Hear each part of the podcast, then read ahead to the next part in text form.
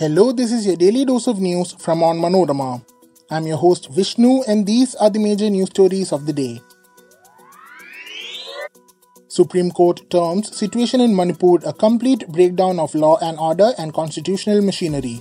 Calls investigation carried out by state police tardy and too lethargic. Lok Sabha to take up no trust motion debate on August 8th, PM Modi to reply on August 10th. Union government tables Delhi Services Bill in Lok Sabha amid protests. Amit Shah says opposition politically motivated. Imam killed in attack on Gurugram Mosque. Haryana violence toll rises to 5. Aluva child murder. Accused a POCSO case convict. Attempted to molest minor girl in UP, reveals special investigation team. Let's get into the details. There is complete breakdown of law and order and constitutional machinery in Manipur, an outraged Supreme Court observed on Tuesday, while terming the investigation carried out by the state police as tardy and too lethargic.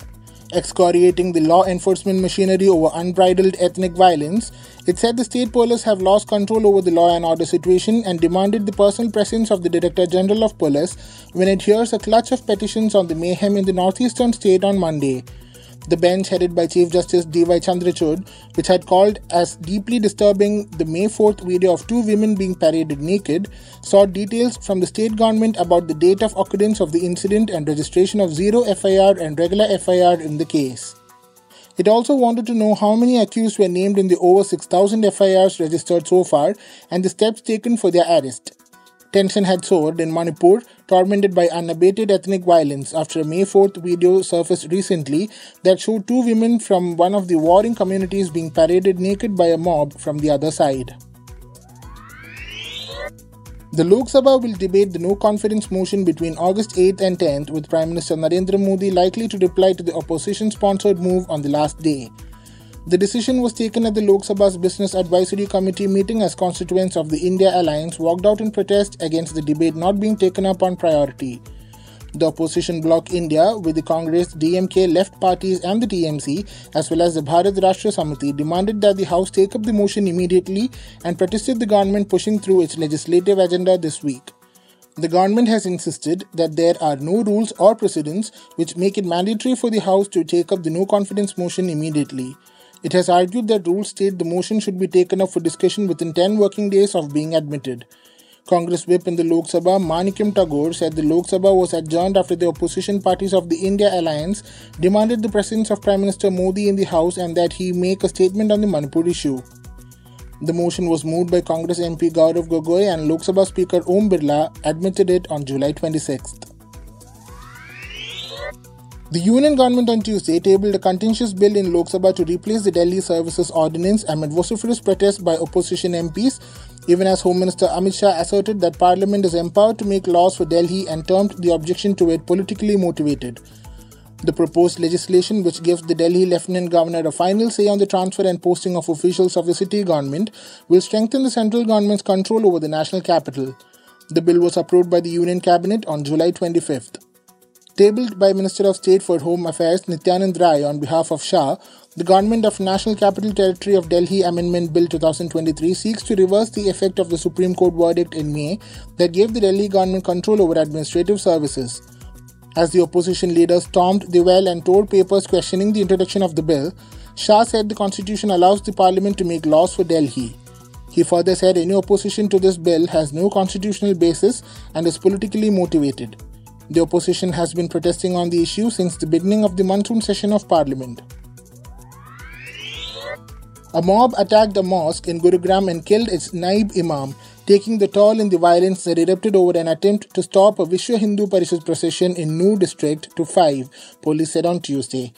Authorities on Tuesday imposed a curfew in Nuh where four people, including two home guards, were killed and many others injured on Monday, as Haryana Home Minister Anil Vij claimed that the violence was engineered. In Gurugram's Sector 57 area, the 26 year old Imam was killed and a mosque set ablaze as the violence spread from neighboring Nuh, the police said. The mob opened fire in which two people were injured. The Imam, identified as Bihar native Saad, died during treatment, a senior officer said. 10 policemen were among 23 injured in the violence in Nuh. The police have registered 11 FIRs in the district and detained 27 people in connection with rioting. At least 120 vehicles were damaged during the violence in the district. Of these, 50, including 8 belonging to the police, were set ablaze. The situation in Nuh and Sohna continues to be tense. However, there were no reports of any fresh violence on Tuesday. Police and paramilitary forces have been deployed in large numbers in Nuh and the other affected areas, the police said. According to officials, the situation is under control in Nuh. 13 companies of central forces have already reached the district. Security has been tightened at all religious places following the new violence and the attack on the Gurugram mosque, the police said. Mobile internet services were suspended in Nuh and Faridabad up to Wednesday.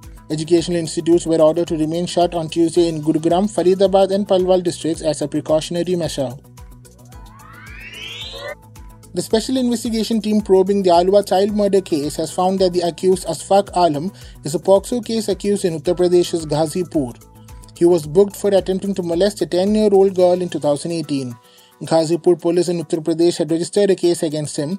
Asfaq was jailed for a month, but he went absconding after obtaining bail in the case, Aluva SP Vivek Kumar told media on Tuesday. With this, the criminal background of the accused has been confirmed. Meanwhile, the special investigation team completed the test identification parade of the accused on Tuesday morning.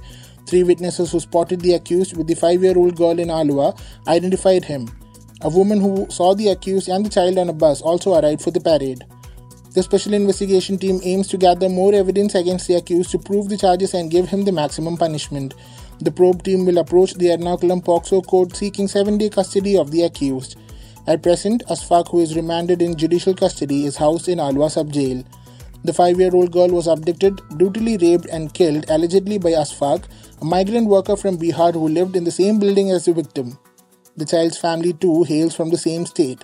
Her body was found dumped in a sack in a marshy area behind a local market in the nearby Aluva area on July 29th.